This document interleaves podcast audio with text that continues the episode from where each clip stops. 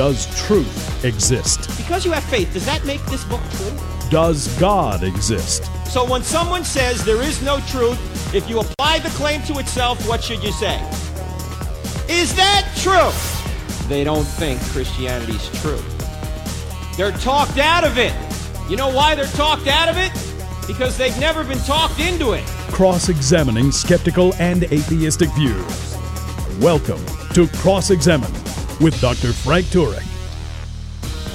Good morning, this Memorial Day weekend, ladies and gentlemen. Great news just in from the Babylon Bee. Check out this headline ISIS lays down arms after Katy Perry's impassioned plea to, like, just coexist. In fact, here's what the article says Ab- Abdu Bakar al Baghdadi, the leader of the Islamic State, re- uh, released a statement Wednesday confirming that ISIS would be immediately surrendering its fight, surrendering its fight to establish a powerful caliphate after viewing an interview in which pop star Katy Perry said, quote, "The greatest thing we can do is just to unite and love on each other and like no barriers, no borders, like we all just need to coexist." Like unquote. That powerful statement has single handedly dismantled ISIS. And it came shortly after the terrorist attack on civilians in Manchester killed 22 people and led the inclusive head of ISIS to hold an emergency press conference declaring that the group's jihad is finished. Yeah, I wish. Hey, question. Katy Perry says we should have no boundaries or no borders. Why does Katy Perry live in a gated community and why does she travel with bodyguards? Doesn't she believe in like uh, love, peace, and the wonderful bumper sticker theology known as coexist?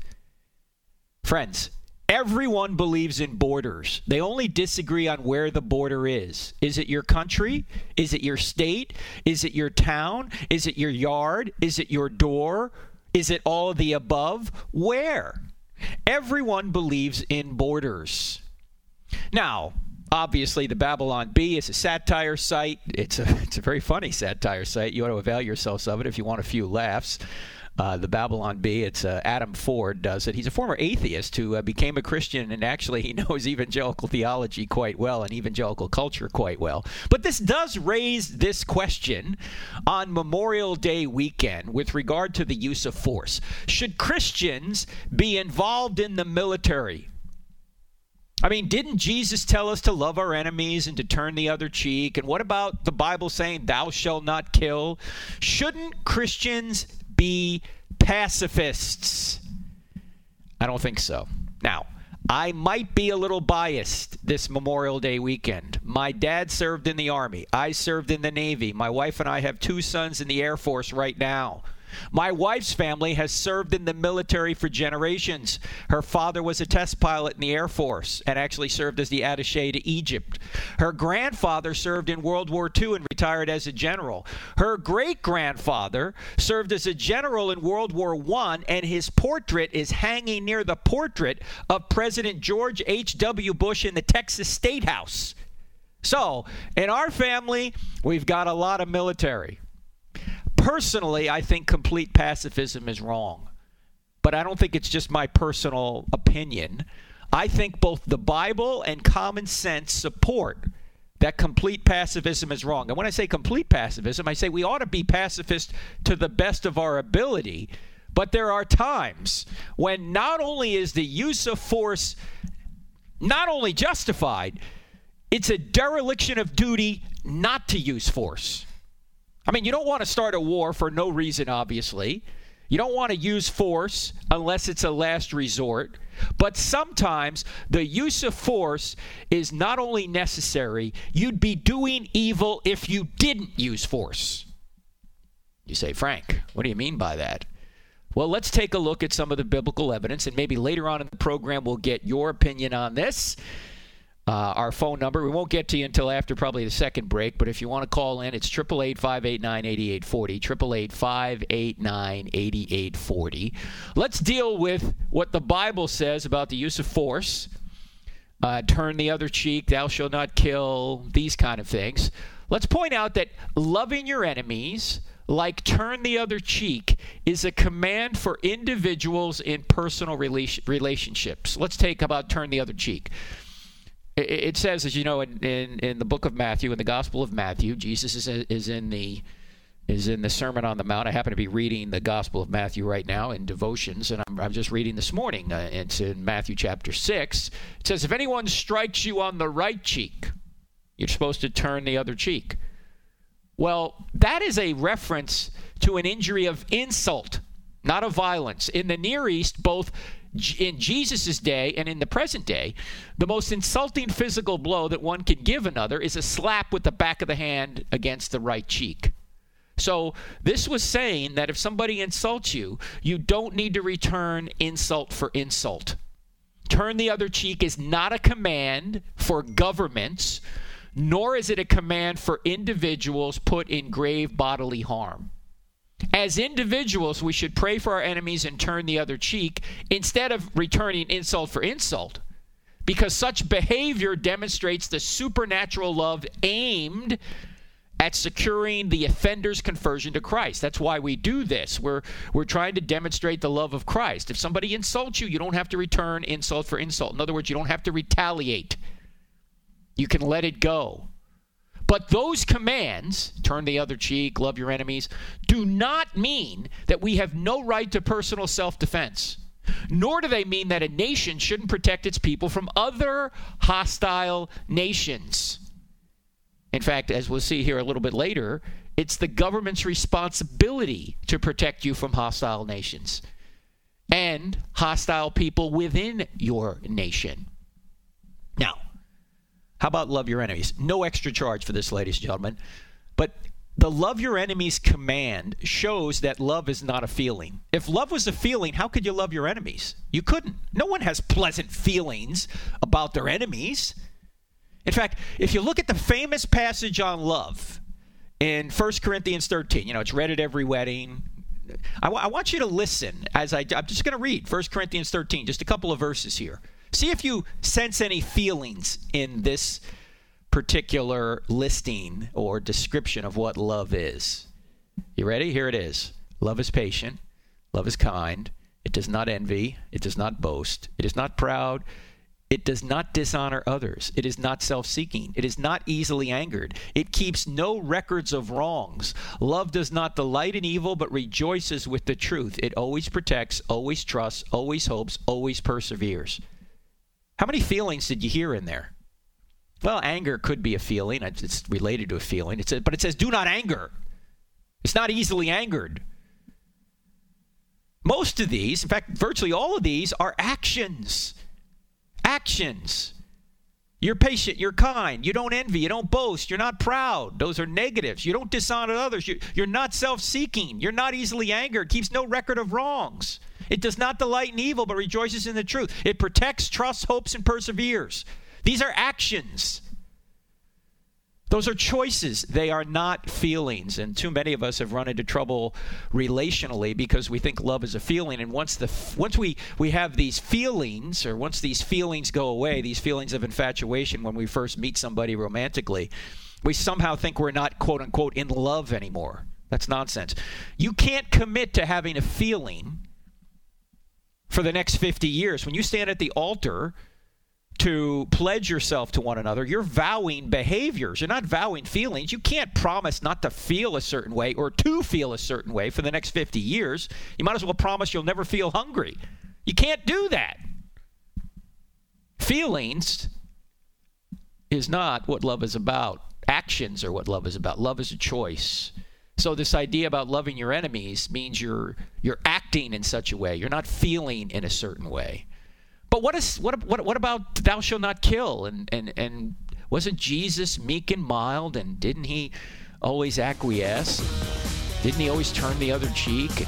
Well, we're going to get to that after the break. You're listening to Cross Examine with Frank Turek on the American Family Radio Network. Our website, crossexamined.org. Cross Examined with the D on the end of it.org.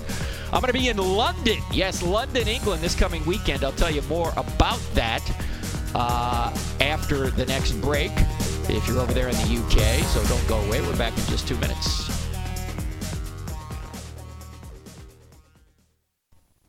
8 Days of Hope 13 is headed to Lafayette, Louisiana, June 4th to June 11th. Hi, I'm Steve Tybor with 8 Days of Hope.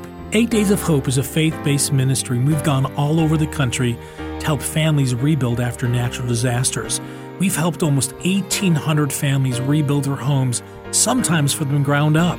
Lafayette, Louisiana, and the whole state of Louisiana got hit by epic flooding last year in August.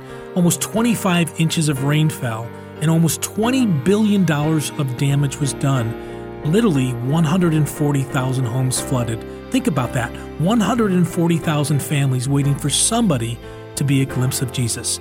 You can be a skilled professional, or you can be somebody like me who's less skilled but wants to give back. Go to 8daysofhope.com. We provide the food and lodging, and you can learn a lot more about the ministry. And we can't wait to see you in Lafayette, Louisiana, June 4th to June 11th. For more information, go to 8daysofhope.com. Blame cripples our spiritual progress. Hi, Kim Ketola for Cradle My Heart today. Melinda's bitterness after abortion led to an addiction rooted in her unmet needs for love and support. Like Melinda, our neediness may prevent repenting and grieving our part in the abortion decision.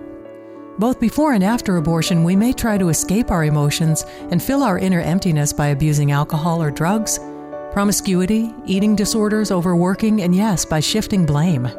With the help of an after abortion Bible study, Melinda learned to face the underlying problems which set the stage for abortion. She's found the courage to own her mistakes and confess her sin, and she's found the unconditional acceptance that she so desperately needs. You'll find a network of Christ centered organizations offering help for unplanned pregnancy and hope after abortion at cradlemyheart.org. Saving lives and healing hearts after abortion, one story at a time. cradlemyheart.org.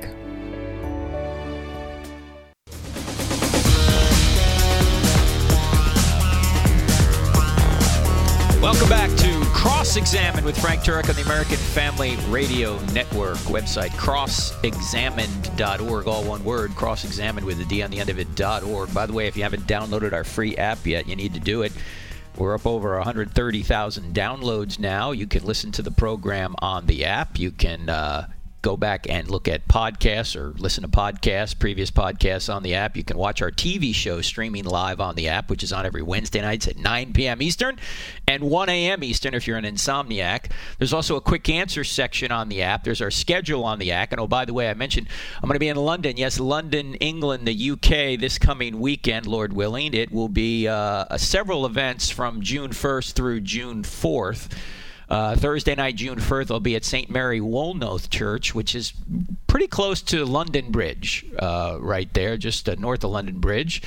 And that'll be from 7:30 to 9 p.m. We'll be talking. I don't have enough faith to be an atheist. The next morning, I'll be recording some programs with uh, Justin Brierley of Unbelievable Radio. As you know, uh, for those of you who are into apologetics, hopefully you listen to Justin's program. It's a kind of a debate program uh, over there in the UK on Unbelievable Radio, and we'll be recording uh, several programs over there. I'm going to record Justin to be on this program. He's got a new book out, and we're recording uh, a debate between myself and a young atheist by the name of Alex O'Connor, uh, an intelligent young man who has uh, uh, done some YouTube videos that have tried to refute what I have said on video. So Alex and I will be having that dialogue and I assume it'll probably be out that following week if you want to hear it. And then I'll be at Kensington Temple on uh, Friday night, uh, which is not far from Hyde Park for those of you that know London. And I'll be there Friday night from 7 to 9 p.m. and then all day Saturday, pretty much. We're going through I Don't Have Enough Faith to Be an Atheist in detail from 9 to 4 there at Kensington Temple. And then on Sunday, I may be at a, we're working on another church in the morning and then Kensington Temple again in the evening. I'll probably be talking about If God, Why Evil on uh, that Sunday night, June uh, 4th. Uh, so if you're anywhere near London, England, love to see you there. I've been to London, but I've never spoken in London, so I'm looking forward to going to the UK. I've spoken in other other countries around there Denmark, Norway, Switzerland, France a little bit, but never London. I wonder if they speak English over there. Adam, I'm talking to my producer. Adam, do they speak English in London? I hope so. I don't want to have a translator. So, in any event. in any event, uh, that's this weekend. So uh, so watch out for that. That's uh, June 1st through uh, the 4th, and maybe some of those events are streamed. I don't know. So if you want to tune in, you can. Today we're talking about uh, Memorial Day in particular, well, we're really talking about Jesus and the case for war. Yeah, Jesus and the case for war. I wrote a column a number of years ago entitled that, and uh, I'm going through some of the issues that I first brought up in that column because it is Memorial Day, and I know that Christians are conflicted. They think, well, you know, it seems like we need we need the military, we need to somehow uh, uh, protect ourselves from evil, but what is Jesus talking about with turn the other cheek and love your enemies and all this? Well, we went through turn the other cheek prior to the break. What about uh, and, and, love your enemies? What about thou shalt not kill? I mean, that's one of the big ten, right? It's one of the big ten commandments. Well, actually, that's a mistranslation. The actual command says thou shalt not murder. See, all killing or not all killing is murder. I mean, obviously some is, but murder is the taking of an innocent human being, where killing, it might be in self defense, it may be in a just war, it may be in capital punishment. In fact, capital punishment is condoned for governments in both the Old and the New Testaments. In the Old Testament, Genesis 9 really establishes government. It says, Whoever sheds the blood of man, by man his blood shall be shed, for God made man in his own image. And so it gave the government the ability to take the life of a murderer. In the New Testament, Jesus actually affirmed the rights of government to impose capital punishment. But he said that such right was given by God. Because when Pilate said, Don't you know I have the authority to kill you? Jesus said, and this is in John chapter 19, Jesus said, Yes, you do have the authority, but that authority was given to you from above. So he's admitting that the government had the capacity or the right to, to, to to put forth capital punishment, to execute capital punishment. In fact, Jesus wouldn't have been our sacrifice without capital punishment. Think about that. So, thou shalt not kill does not mean thou shalt not kill in self defense or kill in. Um, well, let me deal with self defense. Let's, let's look at that explicitly. Both the Old and the New Testaments affirm the right to self defense. Exodus 22 says this If a thief is caught breaking in at night and is struck by a fatal blow, the defender is not guilty of bloodshed. That's self defense. And even in the New Testament, self defense is affirmed. Jesus himself told his disciples to sell their cloak and to buy a sword in Luke 22 36. Why is he telling them to buy a sword? I don't know. Maybe they're carrying money at that point. He didn't explain. Now, it's true, Jesus later told Peter, Put your sword away, but he did that so Christ's sacrifice could go forward and the scriptures could be fulfilled. I mean, that's, that's why. He, Jesus didn't want Peter trying to defend him from going to the cross. But the very fact that Jesus told Peter and the other disciples to buy a sword shows that its use for personal protection is appropriate. Now, here's an aside here that's very important. Jesus never condoned the use of the sword as a means for religious conversion. It's impossible anyway. Genuine conversion, by definition, is freely accepted. It can't be coerced. So you don't try and you don't try and convert people by the sword. I know Islam tries to do that, but that how is that a genuine conversion? I mean, it's not. It's coerced. And Jesus doesn't want coerced conversions. Jesus wants you to love God. What's the greatest commandment? Love the Lord your God with all your heart, soul, strength, and mind. That's not done by the threat of a sword or at the point of a sword. So, the sword is not used as a means of religious conversion. It is used as a means to protect innocent people from evil. In fact, with regard to war, the New Testament does not order newly baptized soldiers to get out of the military. This is why I mentioned before. I've been in the military. My uh, my father's been in. My in-laws have been in. My sons are in. And are we supposed to get out when we become Christians? No, I joined as a Christian. Instead, John the Baptist told these soldiers not to abuse their power and to be content with their pay, if you look at Luke chapter 3. Soldiers are needed because, as Paul pointed out in Romans 13, governments have the God given responsibility to use the sword to protect people from harm. In fact, that's the purpose of government, ladies and gentlemen. The purpose of government is to protect innocent people from evil. Now, armies protect innocent people from evil outside the country, and the police force protects innocent people from inside the country.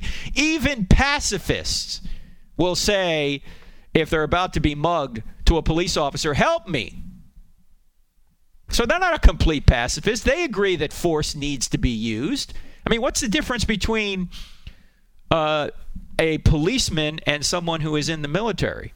Well, the difference is the policeman is supposed to protect you from bad guys inside the country, where uh, someone in the military is supposed to protect you from bad guys outside the country. And both of them have to use force when necessary.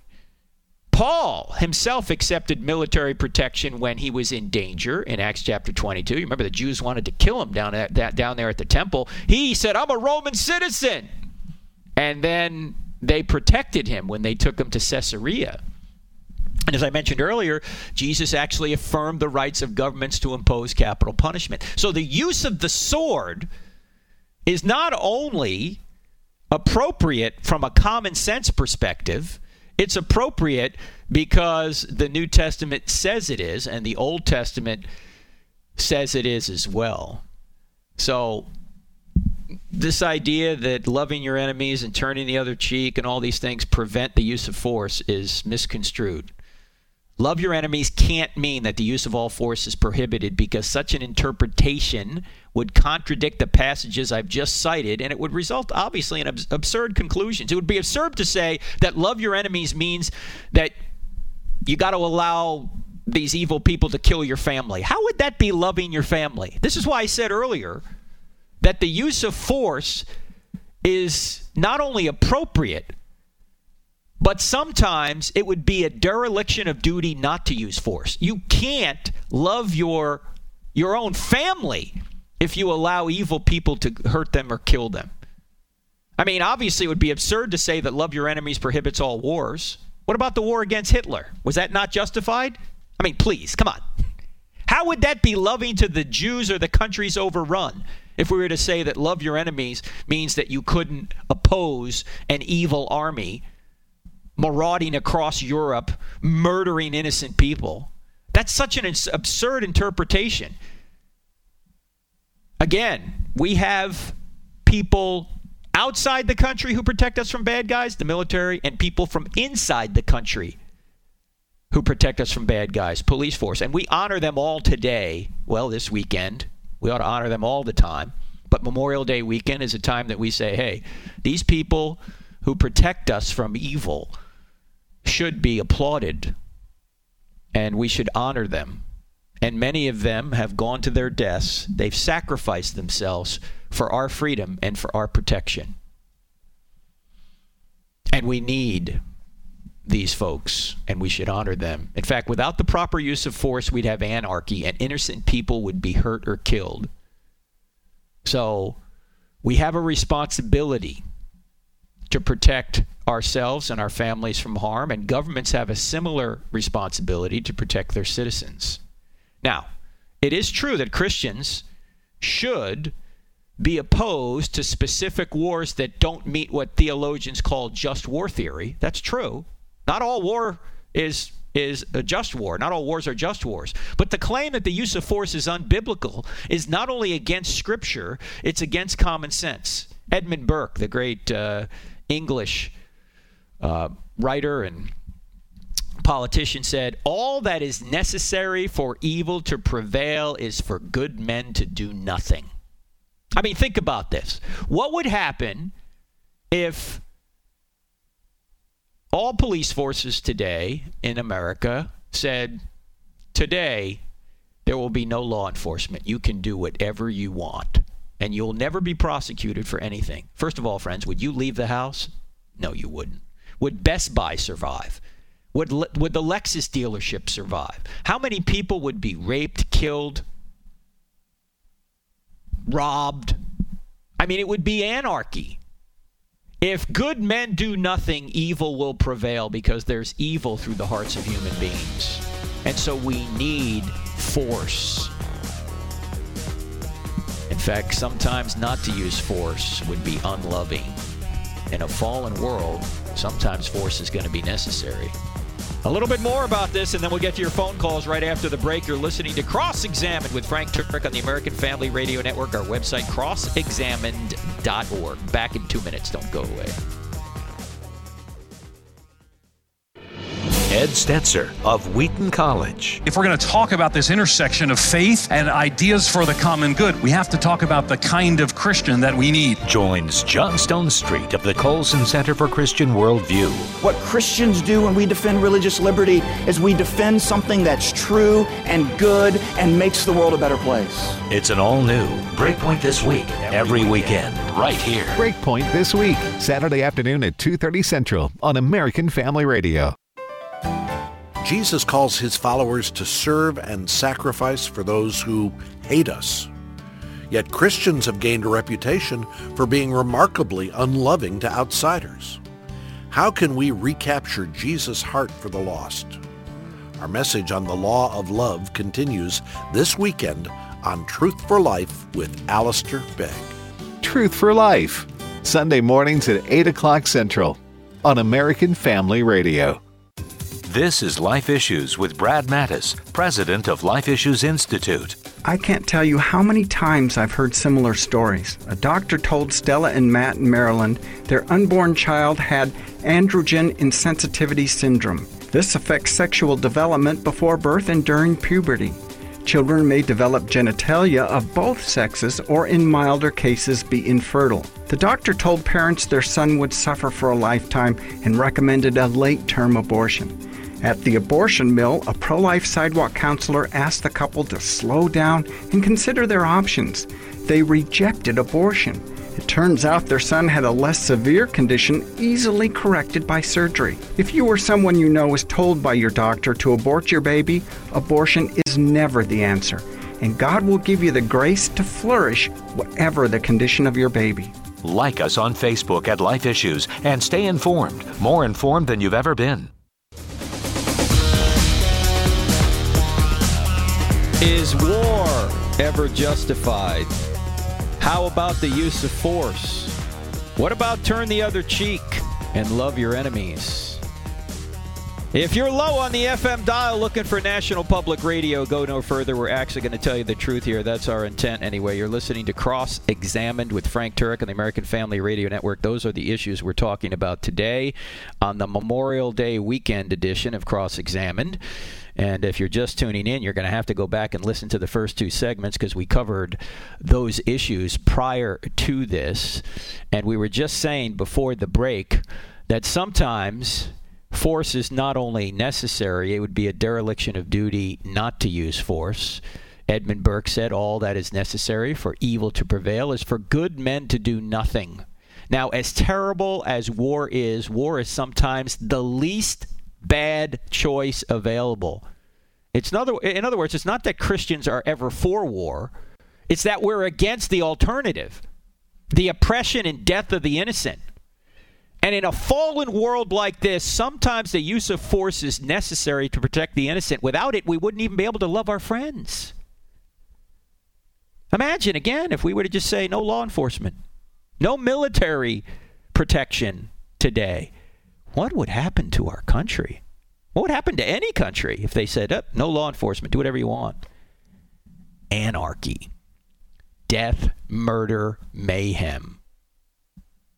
Now, you might not go out and murder people, you might not go out and steal, but a lot of people would, and you would be fearful for your own safety. So, on this Memorial Day edition of Cross Examine, we'd like to get your insights in on this topic. If you want to join the program, it's 888 589 8840. 888 589 8840. Let me start in uh, Arkansas with Georgia. Georgia, you're on with Frank Turek. Go right ahead. Well, good morning, Frank. It's the first time I've ever called. I've been in bed for four years. So I listen to you all the time. I listen to American favorite Radio all day. Yes, ma'am. Are you are you okay? Are you back? Are you feeling better? No, I'm just I'm laying down talking. I've got my phone on the pillow. Oh, all right. You have to excuse my voice. I'm old. Uh huh. On these walls, people need to call their congressmen mm-hmm. and tell them to help Trump to get these walls built, and tell them if they don't, you will not vote for them next election. And need to find out who's voting who's voting against the wall. Yes, uh, that's a, that's a, a, very. Go ahead, George. I'm sorry. Go ahead. And also, there's a petition I think AFA's got up at every conservative needs to sign on AFA.net and sign that. All right. And turn the other cheek. I think turn the other cheek means where the kid hit you get on that cheek. yes, it really had to do with insults. It doesn't have to do with protecting Yeah. innocent people from evil, and that's what we need to understand. Uh, Georgia, uh, we will uh, pray for your recovery. I'm sorry to hear that you're you're not feeling well, and thank you for that call. I think you're absolutely right uh, that we need to have security in this country, with it, which includes building a wall. Thanks for your call, Georgia. In fact, uh, when President Obama was in office, he said, you know, walls don't work. And Charles Krauthammer made the astute observation well, why is there a wall around the White House then? Obviously, walls are necessary to protect innocent people from evil. And as President Trump said during the campaign, are we are we going to have a country or are we not going to have a country? Are we going to have a country? And if we're going to have a country, we have to be able to regulate who comes in and out of it because some of the people coming in want to harm us. And the number one role of government, according to Romans chapter 13, in fact, according to our founding documents as well, the number one role of government is to protect innocent people from evil. See, governments don't give rights. Government don't they don't take rights away. Governments secure rights. In fact, if governments give rights, you don't really have rights. You just have preferences because if another government comes in and decides that what you think is a right is no longer a right, you wouldn't have it then, would you? No, a government is put into place, as our Declaration of Independence says, to secure rights. And Thomas Jefferson's point was when a government ceases to secure the rights of its citizens, then the people have the authority to replace that government. That's what the Declaration of Independence says. So, the idea here is is that rights come from God, not governments, but governments are instituted by God to protect rights. And when they fail to protect rights, then the people ought to replace the government. And that's what Georgia is saying. If these people don't want to build a wall, we need to find somebody who does. We need to find somebody who will protect innocent people from evil. Now, this doesn't mean that we, we don't have immigration. We can have immigration. We just need to have immigration by vetting people so people don't come in here who want to harm us, kill us, blow up our children, which is tragically what's happened over there in Manchester, England. I mean, it's barbaric.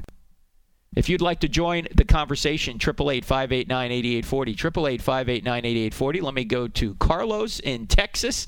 Carlos, you're on with Frank Turek. Go right ahead. Hi, Dr. Turk. Thanks for having me on today. Yes, sir.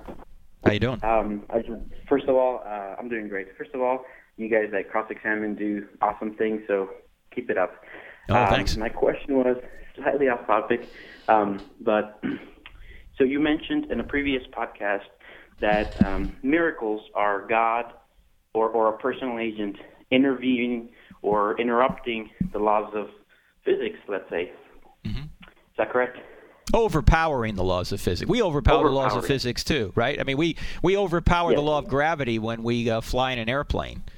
And and Yes, and my yes, point was, look, if we can overpower the laws of physics, could can't God, the the being that created and sustains the laws of physics? Of course. Oh, yes. Yes, I absolutely agree. My, my Mm-hmm. quick follow-up question was, if, if that is the case, would we, uh, would it be fair to say that God could also overpower, or a personal agent could overpower laws of, let's say, logic? And let, you know, No, because the laws of logic flow from his nature. The laws of physics are, in one sense, arbitrary. They don't have to be this way. God could have made gravity at a different strength or, or had different laws of nature if he wanted to. Now, it turns out when we examine the universe based upon what we know about the universe and what we know about human life, that the laws that are in place, the physical laws, are precisely designed or precisely tweaked that if they were any different, we wouldn't be here. But that's not to say God couldn't have created another universe with different kinds of, uh, of people materially, with different laws of logic and different laws of physics. Those laws don't flow directly from his nature, but the laws of logic do and the laws of morality do, because God is moral, God is rational. Whereas physics don't necessarily flow uh, from God's nature because God isn't a physical being, right? He's an immaterial being. So when He created the physical world, He didn't have to create it in any certain way. He could have created it, uh, you know, in a, in a different with different physical laws. Does that make sense? it absolutely does. thank you so much for the answer. I really appreciate your help. Like I said, right. keep doing uh, what you guys are doing. God bless y'all. Thanks, Carlos. Now, where in Texas are you? College Station. Oh, College Station. You're down near Texas A&M. Oh, all right. Well, yes, this sir. year we're doing uh, the Cross Examine Instructor Academy CIA in in um, Dallas. So if you're interested in CIA, it's pretty close. Quick comment: I would totally do it, but that would make me a, a bad husband. That's when uh, I have my second second baby girl coming. Oh, it would make you a bad husband, and we and we wouldn't accept you, Carlos, if you told us that. We'd say, no, you got to stay yeah, home. Yeah. All right, all right, maybe next year. all right, all right. Thanks very much, Bye. Carlos. Thanks for the encouragement as well. All right, uh, triple eight five eight nine eighty eight forty. Triple eight five eight nine eighty eight forty. Uh, Daniel in Arkansas, you're on with Frank Turek. Go right ahead, sir. Hey, what's the name? I'm sorry, I didn't hear my name. Yes, sir. It's you. Go uh, ahead, sir. Quick question. I've been following apologetics for uh, about two years now. Mm-hmm. Reading C.S. Lewis, I love listening to you. Um, I was talking to my buddy the other night. He's a deist, and we are talking about moral absolutes on how we know right and wrong on our hearts. Mm-hmm. And we brought up Hitler and talked about the Nazi Party on how we know that's right or wrong. And he stopped me and was like, "Well, they didn't know that was right or wrong. They thought what they were doing was right. The Nazi Party had around eight million people in it. Um, how do you respond to that?" Okay, well, it's not just a. It, he kind yeah. of stumped me. Well, it's it's it's not just a matter of knowing right and wrong. It's a matter of justifying rightness or goodness. This is one mistake atheists normally make on this issue. They they conflate or confuse how you know something with explaining why something exists.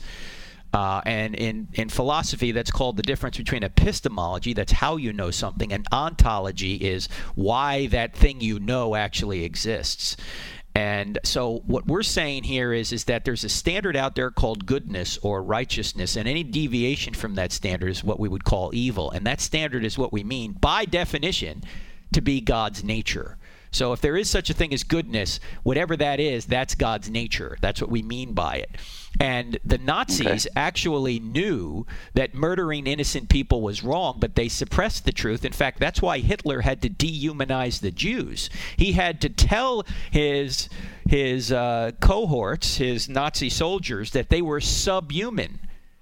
That's be, that. That's why he did that because they knew that it's wrong to murder innocent women and children or innocent people. It's wrong to do that. Okay. So they had to be talked out of the idea that the Jews were human beings. They were somehow subhuman. You should see some of the Nazi propaganda films, Daniel. They talk about the Jews okay. being subhuman. So they knew it, but they suppressed it. And a lot of people today, including ourselves, we often suppress the truth too. Why? Because we want to go our own way. Paul talks about this in Romans chapter 1. So it's not the case that everybody has to agree on morality for God to exist. In fact, we could put it this way if just one thing is morally wrong, like say it's wrong to torture babies for fun, then God exists. Mm-hmm. Well, I mean, we can disagree on a lot of things about morality. That doesn't disprove the point. Do you know that scientists disagree over certain scientific que- questions? But that doesn't mean there's no objective world. Just because they disagree over a particular topic doesn't mean that the object of their study, the objective world, doesn't exist. In a similar way, just like we may disagree over certain moral issues, that doesn't mean there isn't this category or this essence out there called goodness. If there's just one thing that we agree on that really is so, it's wrong to torture babies for fun, then God exists. Does that make sense? Yeah, I got you. Appreciate it. Thank you. And, and I'll definitely look into some of that propaganda film. Yeah, yeah, yeah. Take a look. Take a look. At my conversation the, with him. Yeah, yeah. You, you can find that on the internet. Uh, you can find, I'm sure, some of these Nazi propaganda films. By the way, the book you want to get, if you want to go into that in a little bit more detail, is called "Stealing from God: Why Atheists Need God to Make Their Case." There's a whole chapter in there that I put on morality. Uh, and how atheists continually make this mistake of confusing how you know something with explaining why something exists. So if you check out Stealing from God, that might be helpful to you, Daniel. Okay. Thanks so much. I definitely. All right. You're listening to Cross Examine with Frank Turek on the American Family Radio Network. Our website, crossexamined.org. We're talking about Jesus and the case for war. What? Yeah, we're talking about the use of force. Can it be justified from a Christian perspective? That's what we've been talking about today. We're back in two minutes. Don't go away. I'm Frank Turek. A lot of people have faith in God, but what God wants from us isn't our acknowledgement of His existence.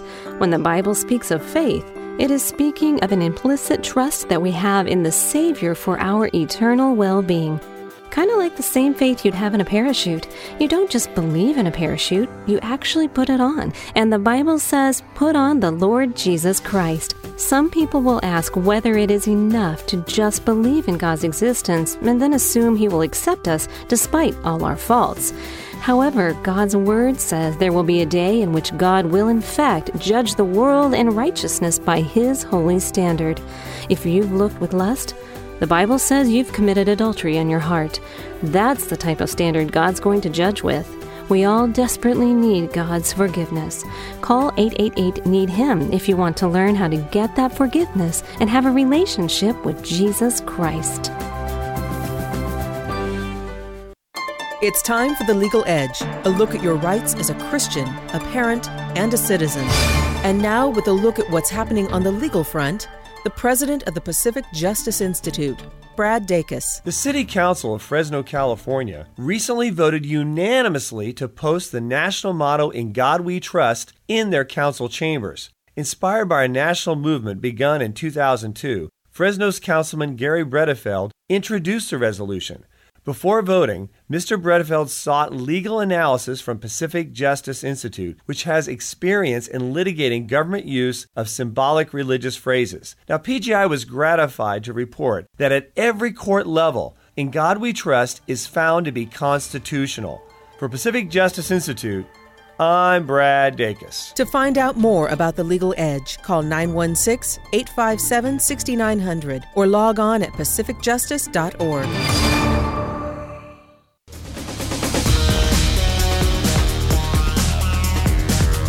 Welcome back to Cross Examine with Frank Turek on the American Family Radio Network. We're talking about Jesus and the case for war on Memorial Day here. Yeah, Jesus and the case for war. If you're just tuning in, you're probably going, What? You got to listen to the podcast. We're three quarters of the way into it, so you're not going to be able to not going to be able to recant everything or recant review everything here in the next uh, 12 minutes. So if you want to learn about what we're talking about today listen to this uh, podcast or tune in tomorrow at 5 eastern on the american family radio network because this show will be rebroadcast. Let me go to karen in texas. Karen you're on with frank turek. Go right ahead ma'am.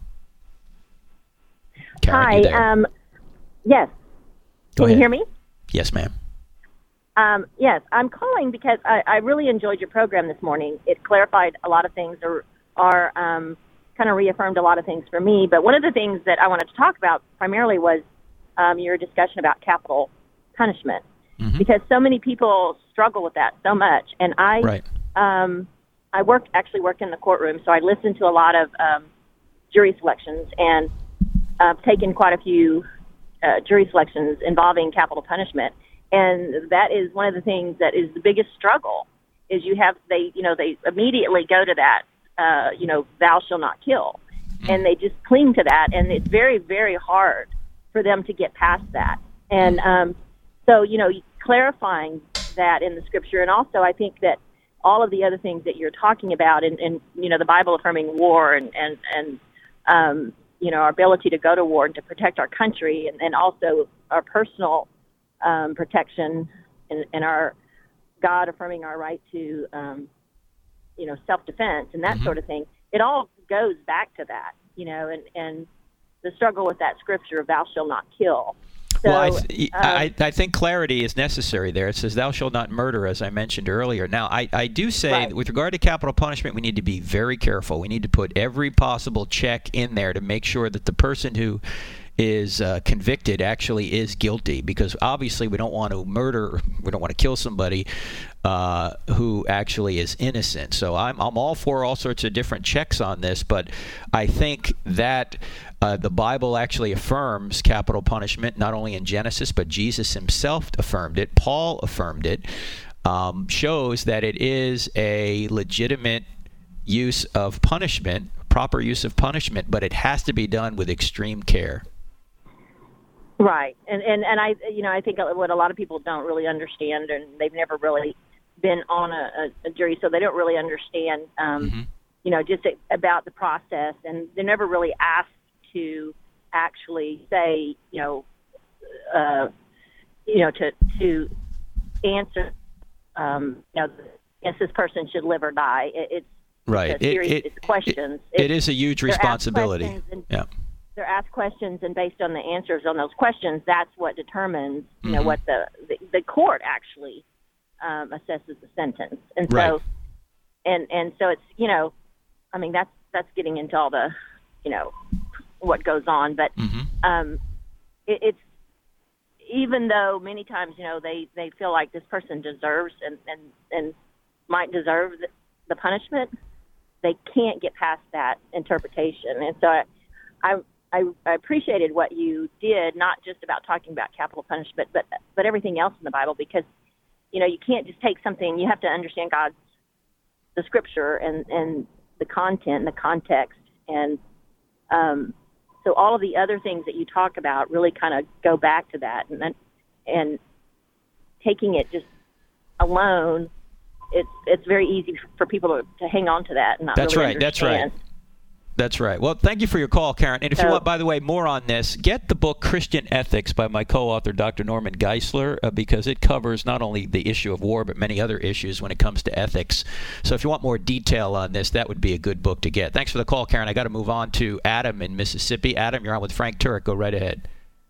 Hey, Frank Turk, man, I appreciate you. Uh, you have uh, been a huge influence in my life because of the apologetics that you that you do, and Oh, thanks, I really Adam. appreciate it, man. Thank you. What's up? Um, I was going to comment on something else, but I, uh, I'm going to just comment on the um, war and the Christian perspective of war. Um, I was in my Bible the other day and I was reading. I can't seem to find. I should have marked it, but um, the the Old Testament prophets talked about uh, prophets that were coming into Jerusalem and prophesying peace and using using the name of God and really just talking out of their own mouth, but not really um, speaking for God. And the prophets were telling Israel to not listen to these uh, prophets, and and these prophets were, you know, saying that there was going to be peace. There was going to be peace, and and if you know, with the idea that history repeats itself, we have the same thing happening uh, with the Antichrist uh, promising peace, promising peace to everyone. And what I was trying to say is that uh, it's not it's not necessarily impossible to have peace in, in in all of our societies, but God's ultimate plan is to bring war to the earth, and the earth will be destroyed. Correct? Yeah, well, yeah, there will be a battle of Armageddon, and then uh, God ultimately will quarantine evil to a place called hell, and we will live on a new heaven and new earth, or new heavens and new earth, uh, in peace uh, after our our our sin nature has been changed. Will be glorified, and the people who don't want to be with Jesus, who reject His free gift, will be quarantined. So, yes, ultimately that is the case. Uh, so And so, and so, is it fair? Is it fair to say that, uh, you know, throughout the whole whole Old Testament, you know, uh, David was a warrior, and and God used the initiation of war to conquer the promised land, Well, uh, he, did, he yes, he, he did, but that was during a theocracy. If you want a better example for today's times, if you go back to Genesis 14, where God blesses Abraham for going in, using force, and rescuing Lot, that's before the theocracy ever began. So the use of force is justified when it's appropriate, when it's a last resort, and to not use it would be a dereliction of duty. In other words, we wouldn't be loving our, our, our friends if we didn't go rescue them. But I got to move on, Right, Adam. Th- thank you, thank you for the call. I've got to move on because we're just about out of time here in this segment, and I appreciate the call. Maybe we can talk more uh, at another time. But let me let me wrap up our program this way. In September of 2006, the United States Navy SEAL Michael Monsoor was on the roof of a home in Ramadi, Iraq and uh, he was up there with other SEALs, and he was fighting off terrorists who were trying to take him and his comrades, his teammates, out. And a mosque began to broadcast that the Americans were on this roof and uh, the terrorists ought to try and take them out. One insurgent, one terrorist threw a grenade up on the roof. It hit Petty Officer Monsoor right in the chest. Now, Monsoor was the only SEAL on the roof that had an easy escape route. He could have jumped through the door and saved himself. But instead, the grenade hit him on the chest. It hit the roof. And as it hit Monsoor in the chest and fell to the roof where he was standing, he yelled grenade and he jumped on the grenade, covering, covering the grenade with his body. Seconds later, the grenade exploded, and Monsoor's body absorbed most of the force of the blast. He was fatally wounded and died 30 minutes later. Two other SEALs next to him received shrapnel wounds, but they were fine other than that. Monsoor knew that he could have saved himself, but instead of saving himself, he saved his friends. He had already won several other rewards. He had already won a Bronze Star, a Silver Star, and a Purple Heart prior to this act of valor, where he posthumously won the Medal of Honor. At his funeral, one of his comrades said, Mikey looked death in the face that day and said, You will take me, but you will not take my buddies. And at that funeral, which was held down in San Diego, so many SEALs showed up that as the funeral ended, they marched by Monsoor's coffin and pressed their golden tridents, perhaps the most coveted insignia in the entire military, into the wooden cover of that coffin. It took nearly 30 minutes to do this.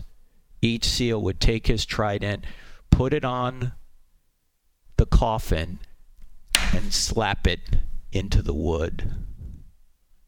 For 30 minutes, the slaps were audible from across the cemetery as nearly every SEAL on the West Coast repeated the act. President Bush cried when he gave the Medal of Honor to Monsoor's parents.